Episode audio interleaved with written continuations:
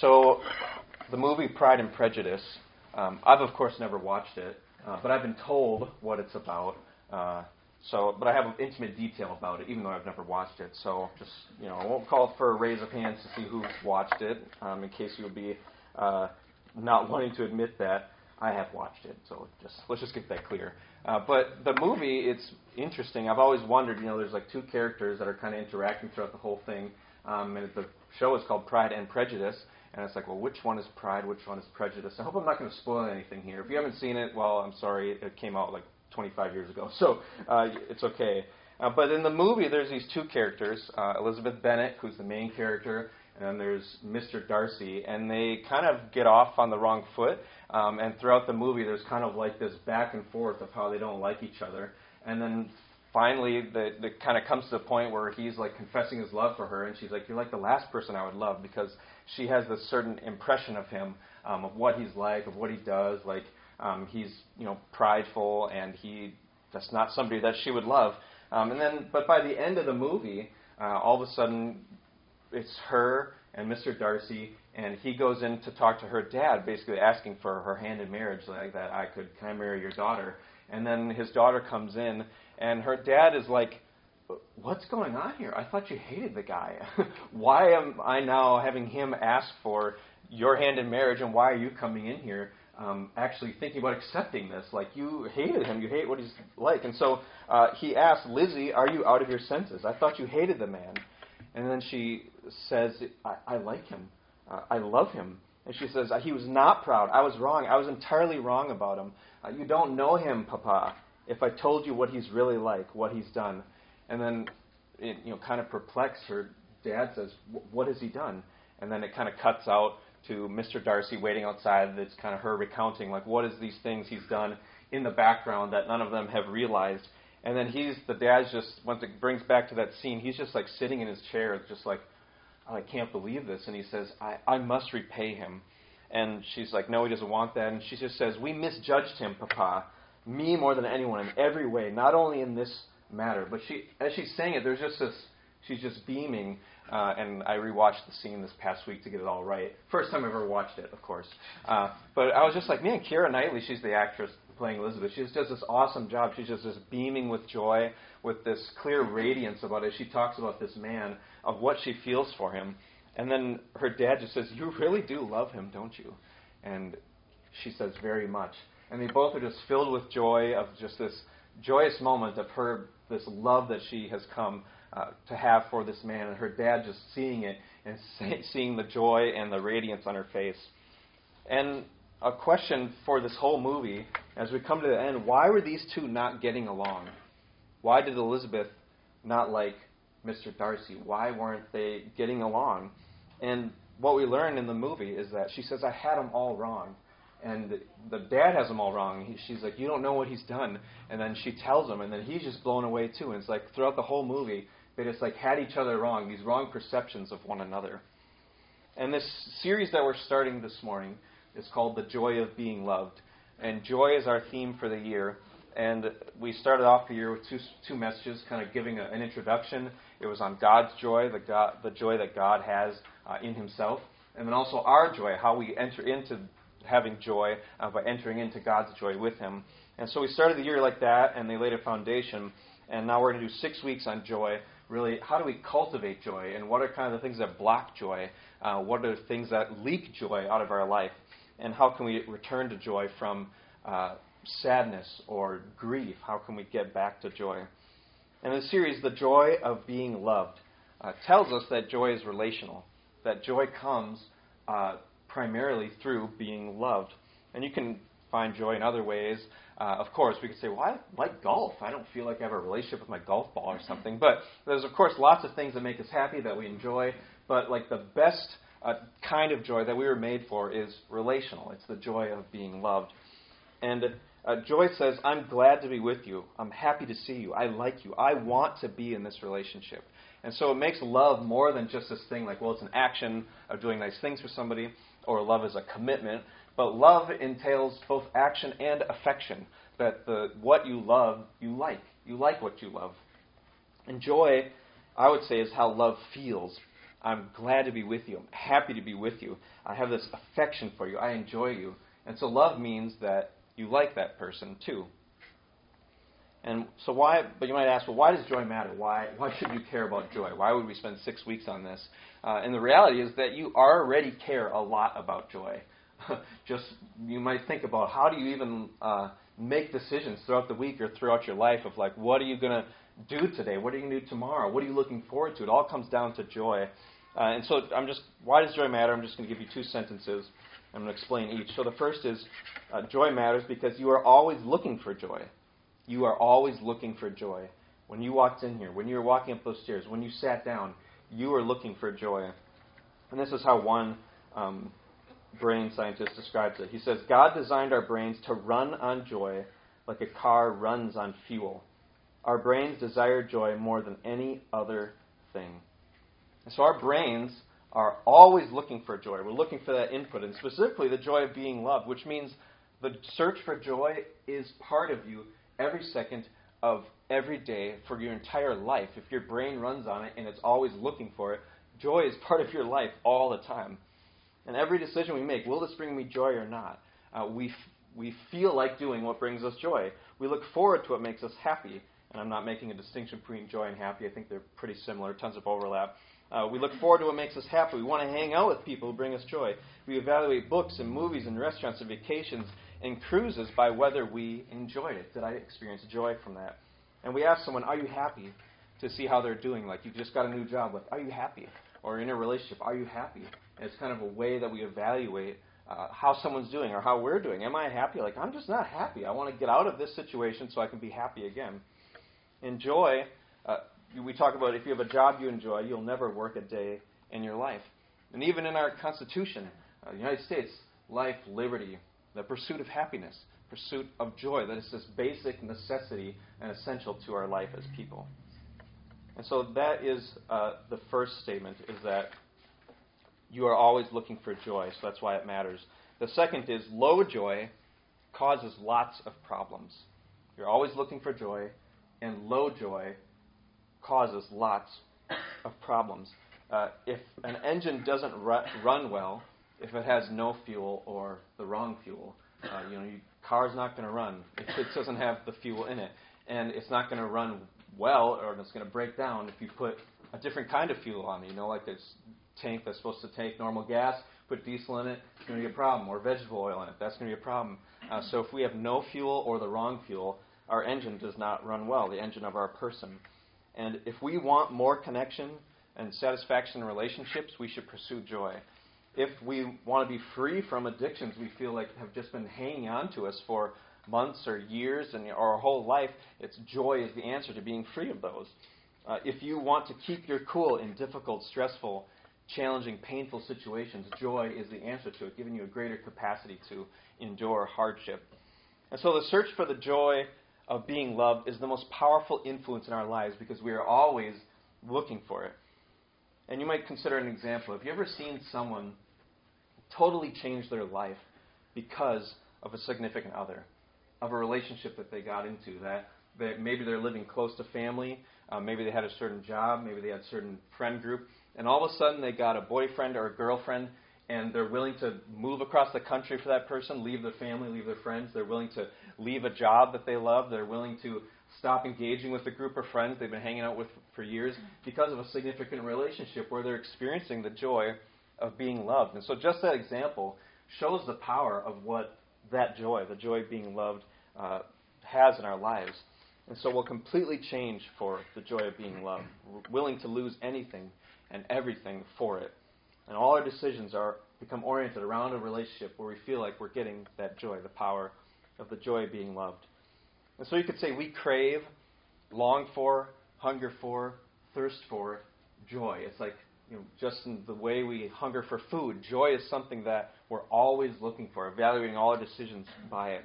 And we give our hearts to what we will believe, to what we believe will bring us the greatest joy, or will make us the most happy. We give our hearts to it. And so we should ask, well, what will bring us the greatest joy?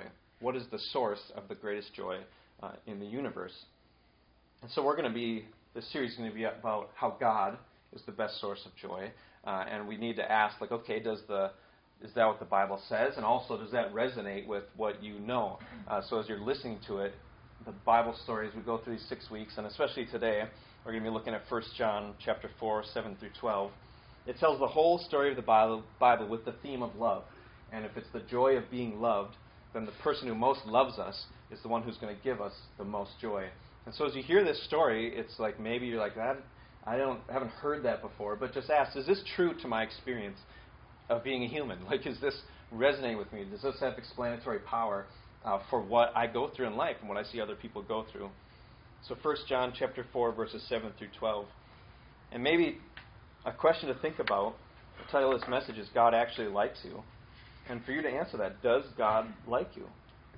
Does God ever smile at you when He thinks of you? I mean, obviously, God kind of has all of, all of us in view all the time. But if you think about God looking at you, coming to pay attention to your life, does He ever smile at you?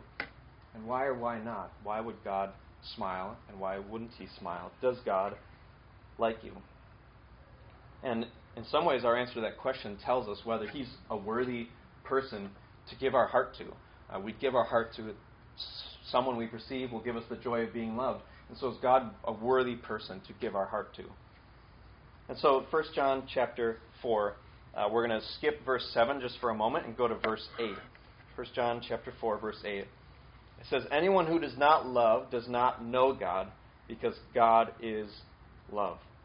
So we're going to focus on those three words just to start. God is love. This is the whole story of the Bible, the whole story of our world and the universe, is that it starts with a God who is love. This is before creation. God is the source and model of all love.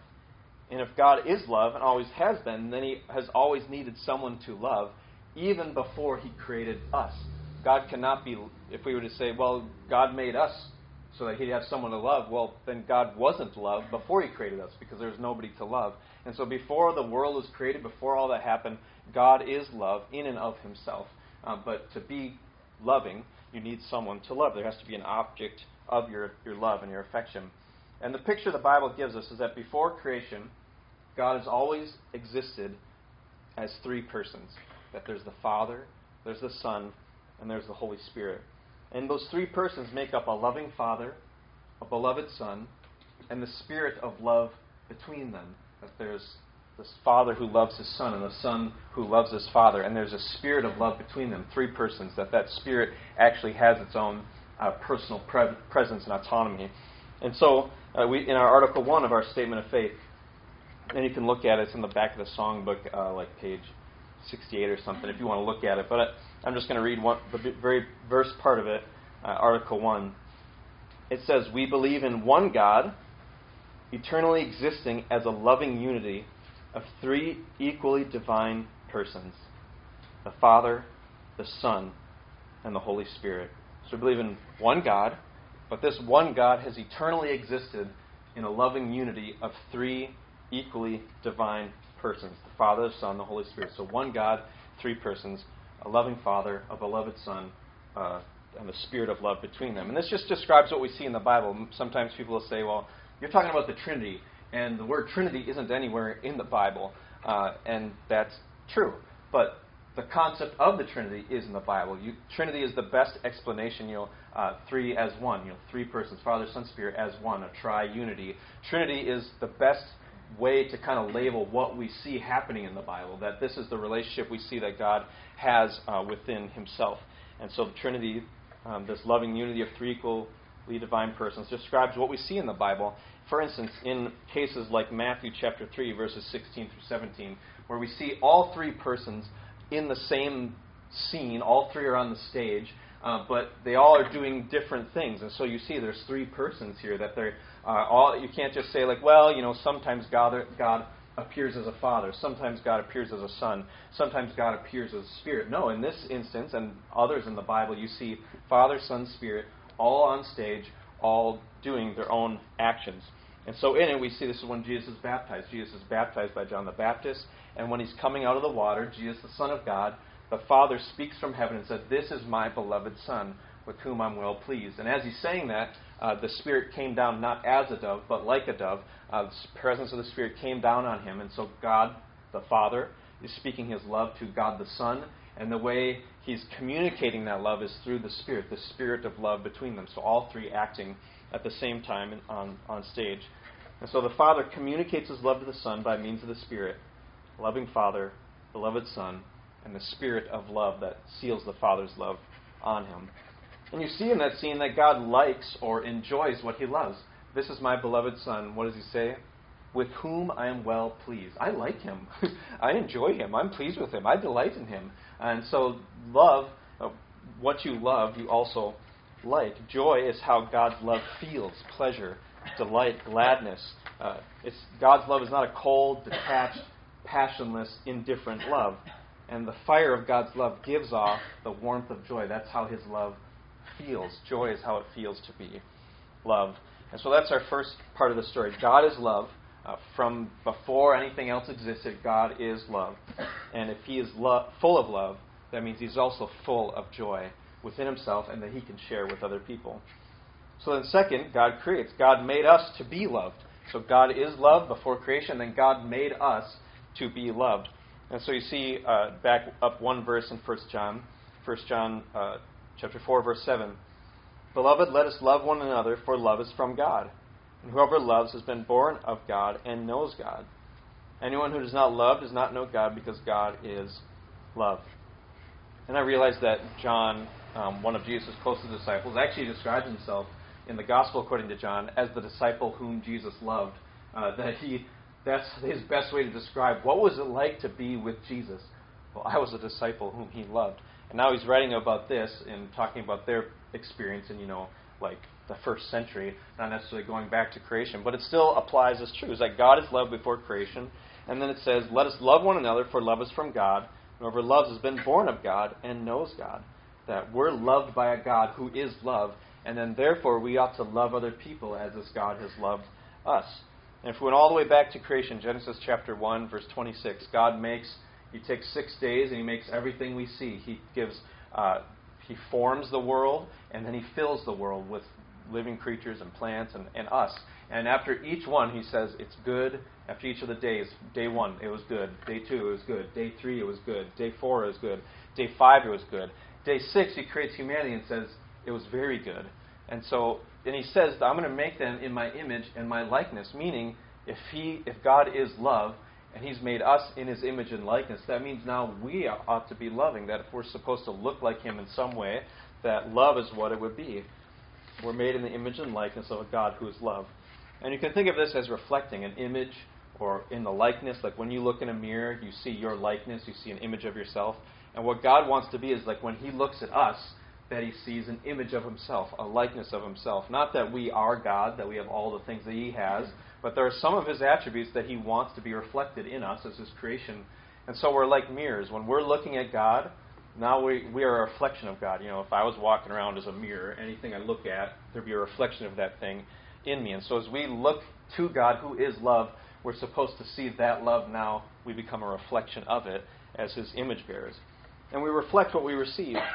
Being loved by Him makes us loving. And so when we receive His love, looking to Him to love us, to have the joy of being loved, now we begin reflecting that joy out to other people. And we love others like we've been loved by God. And John says here, if you're not loving, it isn't possible that you know God. Because anybody who knows this God truly becomes loving. I often like to think of it as like uh, there's one thing you could you could visit Niagara Falls, you know, digitally, looking at a picture on a screen. I can show it to you, and it's like, well, you know, you didn't really visit Niagara Falls, and how do I know? Well, you'd be kind of wet uh, if you went up into that waterfall and visited it for real. Like, there's no way you will not be wet. And think about God. If we're visiting God, knowing Him, in relationship with Him, there's no way we're not becoming loving because that's just what He does to us. He loves us, and it does something in us. And so we also see, as I was sh- saying before, God likes and enjoys what He loves as, as He's creating. He's saying, It is good. This creation is good. What I've made is good. And when humanity says, It is very good. And so God likes what He loves, He enjoys us. And so we were made for the joy of being loved by God. If you wanted like a purpose statement for humanity, it doesn't start with, We were made to love other people, or we were made to love God. Uh, actually, the most foundational part is we were made to be loved by God. And in being loved by God, now we become people who love God in response and love other people in response. But there's a problem because in Genesis 3, chapters 1, Genesis chapters 1 and 2, God creates, but in Genesis 3, we left his love. So this is the next part of the story. God is love. God made us to be loved. And then Genesis 3, we left his love. And what you see, we're not going to go through that whole passage, but basically what you see is a lie introduced uh, of asking, well, does God really love you? Those aren't the exact words, but they're basically Adam and Eve, the first humans, they're being given this question like, I mean, can you really trust what God's saying? Like, is He really looking out for you? Uh, and basically, does God really love you? Can you really trust that? I don't know. It kind of seems like He loves Himself a little more than you. And so this lie is introduced. God doesn't really love you.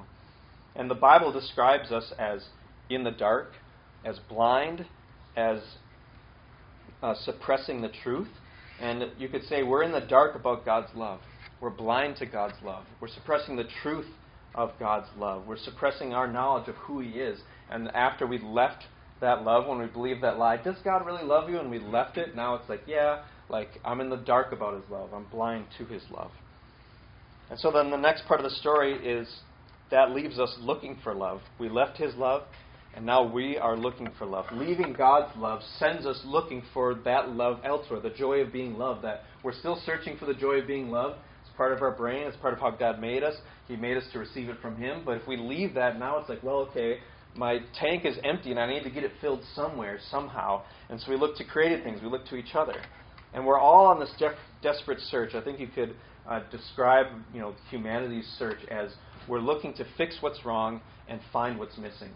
It's like we have this sense that there's something wrong and I need to fix it. There's something wrong with me, something wrong with this world, something wrong with my relationships, and I, I need to fix what's wrong. I'm searching for what will fix it. But also, we feel like something's missing. Like there, I feel like I'm just looking for that thing. What's that thing that will kind of make me feel complete? Will make me feel whole? Will make me feel like, okay, my search is over. This is what I was looking for. And so we're on this desperate search to fix what's wrong and find what's missing. And what's wrong is our relationship with God. And because our relationship with God is broken, what's missing is God.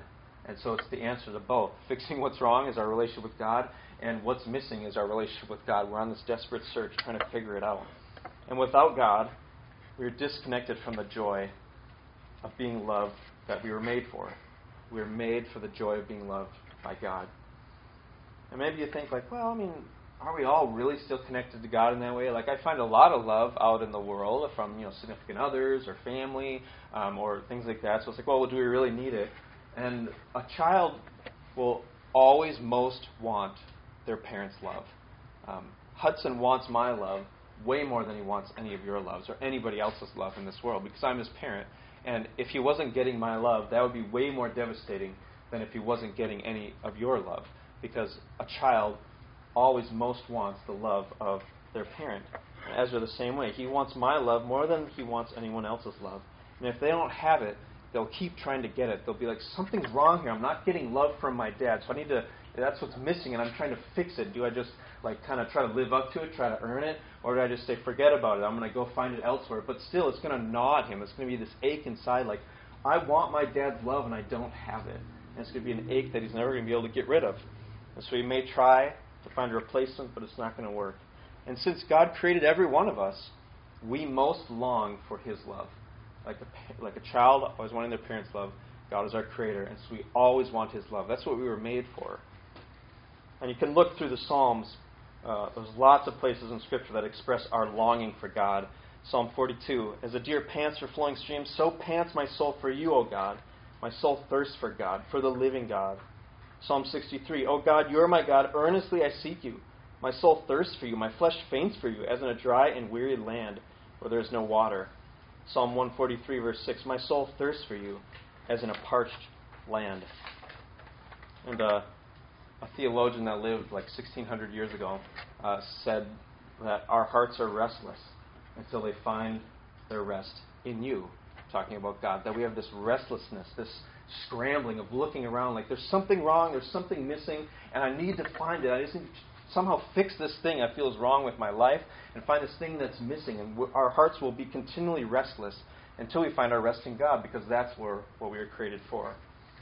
And so we were made for the joy of being loved by God. And we will long for it until we have it. even if we can't name that's what we're longing for, that it's still in us. And so the next part of the story is God brings us back through love. God is love. He made us to be loved by Him. We left His love, and now we're looking for love everywhere, but He brings us back through love. Look at 1 John chapter 4 in verse 9. In this the love of God was made manifest among us, that God sent His only Son into the world that we might live through Him. And this is love, not that we have loved God, but that He loved us and sent His Son to be the propitiation for our sins. So basically, it's like, well, we, we left His love, and God says, I'm going to show you, I'm going to manifest my love to you, make it present, make it clear, by sending my own Son to die for you. That you left my love, you've broken this relationship, but I'm going to pay for what's broken in it. That forgiveness, we talked about this last week, forgiveness always has a cost to the person giving it. That is saying, you broke it, but I'm going to take upon myself all the damage you did to this relationship. And that's why you shouldn't see Jesus as like, you know, there's God the Father and he's grumpy, and then Jesus says, "No, Dad, like we can still love them. I'll take it in their place, and you'll beat me up instead." No, that's not what's happening. They're a loving unity of three equally divine persons, and so it's how are we going to bring this creation back through love? It's that uh, Jesus, God is Himself. In order for Jesus to be a demonstration of God's love, He needs to be God. Otherwise, it's Jesus, some third-party human showing his love for us rather than God showing his love for us. And so God has to be the one dying for us, has to be the one taking the cost. That this relationship was broken, and God pays for what we damage on his own. And the cross is the picture of it. This is what you've done. This is what you've done in this relationship, but I'm going to take it so you can be forgiven of it. I'm going to pay for it. And so God, we see here, God refuses to stop loving people who've stopped loving Him. God refuses to stop loving people who stopped loving him. That's the story of the Bible. John 3:16 For God so loved the world that he gave his only son that whoever believes in him might not perish apart from God but have eternal life. Ephesians 2:4 that we were dead in our sins and trespasses, but God because of his great love for us he has made us alive through Jesus. Romans 5:8 that we talked about last week, God demonstrates his love for us uh, by sending Jesus to die for us. And Jesus has all these invitations. I've come to give abundant life. Uh, whoever thirsts, come to me and drink. Whoever hungers, come to me and eat. And come to me, weary and burdened, I will give you rest for your souls. That Jesus is saying, the thing that's wrong and the thing that's missing, it's here. Come to me, that thing you're thirsting for and hungering, that restlessness that you have, that you feel is burden of like, I somehow have to earn people's love or I just have to find it and I will find it someday. It's like, just come to me. You can rest. But I want to bring you back to the one for whom your heart was made. And God likes what he loves. That he called the people of Israel, and then in the New Testament calls the church his treasured possession. That if you read in Ephesians uh, chapter 1, God calls us his glorious inheritance, that we look forward to having him, and he looks forward to having us. That it's not just like, okay, you guys are going to come in and mess up my house, but I have to let you stay here. No, God looks forward to us. He likes us. Uh, Zephaniah chapter um, 3 talks about God singing over us with shouts of joy. Uh, Ephesians chapter 5, Jesus says that he cherishes the people uh, whom he's loved and given himself up for. And so all this language of God likes what he loves. It's not just like this love, well, well, it's what I'm supposed to do. So I'm going to love you. I'm going to bear with you. Um, but, you know, hopefully I can get through it. It's, no, he likes us. That God is gracious. He likes us way more than we deserve. And Jesus described it like finding a treasure worth more than anything. That he said, when you find God, when you find the kingdom of heaven, it's like you were digging in a field and you found a treasure there, and you said, I'm going to go sell everything I have so I can get this field. In Philippians chapter 3, Connor talked about it a bit a few weeks ago, um, that where the Apostle Paul is saying, I've given up everything, everything, because I found something of infinitely more value. I found Jesus, a treasure worth more than anything else.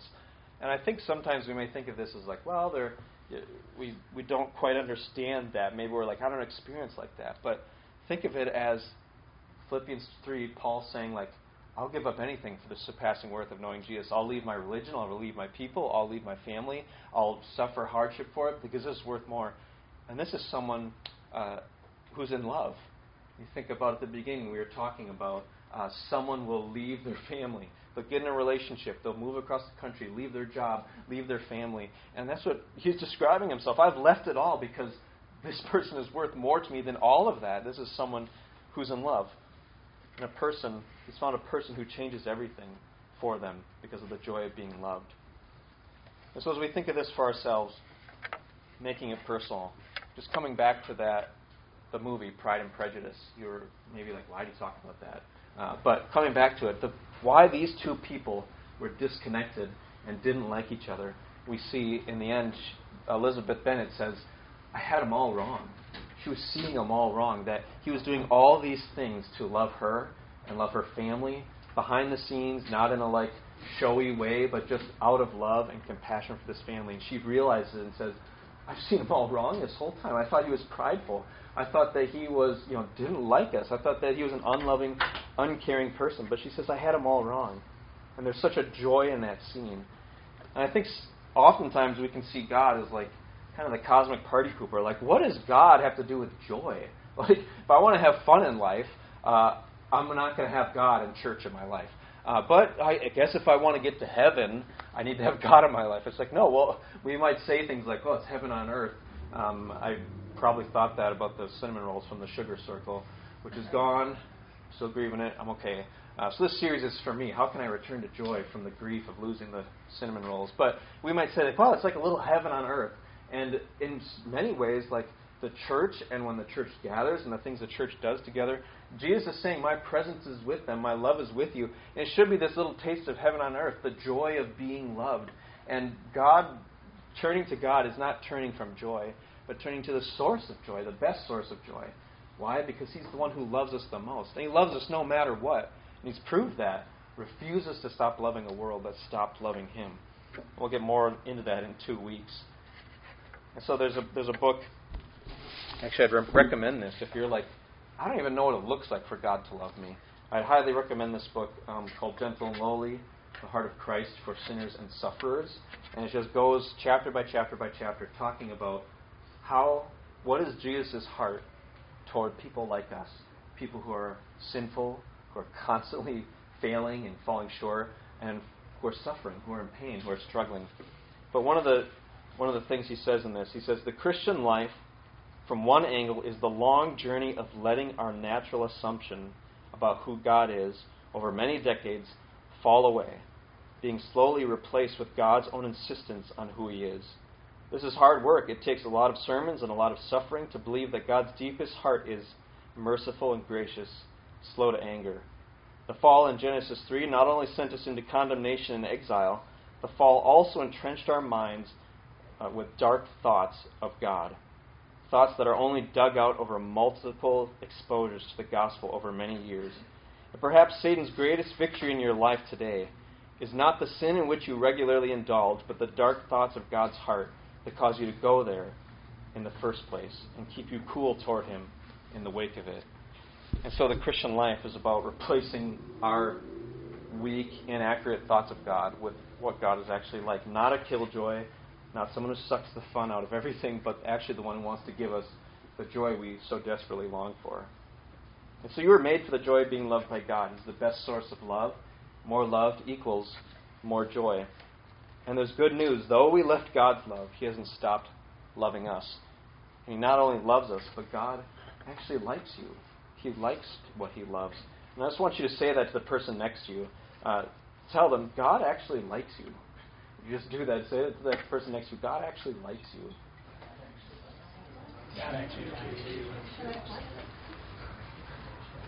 Isn't that such a happy thought? God actually likes you. And maybe let's let's say together, uh, God actually likes me. Let's say together, God actually likes me. God actually likes us. I know we, that word "like" we might think like well, we, you know, what's better, love or like? Well, uh, when you love someone, it includes liking them, joy and affection. And I think many of us could e- would easily be willing to say, yeah, God loves me. Um, kind of like I love, you know, my disobedient dog. I like take care of him. I keep him, you know, fed. I let him stay around. Uh, but it's really a chore and I don't like it. And it's like, well, God loves us and there's affection in that. He likes us too. And so, how much you feel loved determines how much joy you have. And notice, I said, how much you feel loved determines how much joy you have. And you might think, well, shouldn't he have said how much you are loved determines how much joy you have?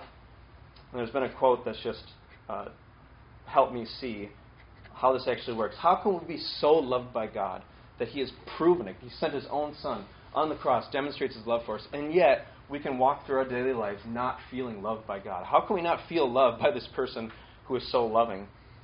In this book, I actually recommend this as another one if you want to go on this journey Surrender to Love. He says genuine transformation requires vulnerability. It is not the fact of being loved unconditionally that is life changing, it is the risky experience of allowing myself to be loved unconditionally. And so it's not the fact, but the experience that I am being loved, I'm feeling it, and receiving it.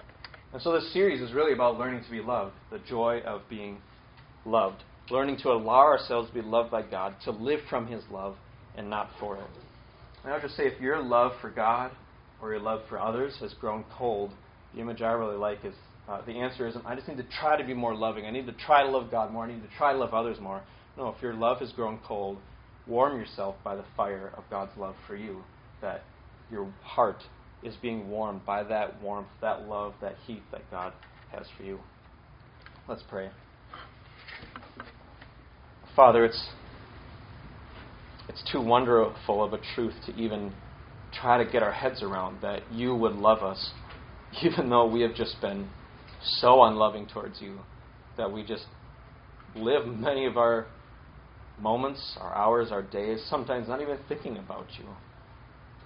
And Lord, would you capture our hearts with your love for us? That we would just be captivated by what you are like that we would be so enthralled with who you are and the goodness of your love that we would want nothing else more. Lord, would you allow us to experience the joy of being loved today and every day throughout this week, throughout this series? Would you make us into a more joyful people? In your Son's name we pray. Amen.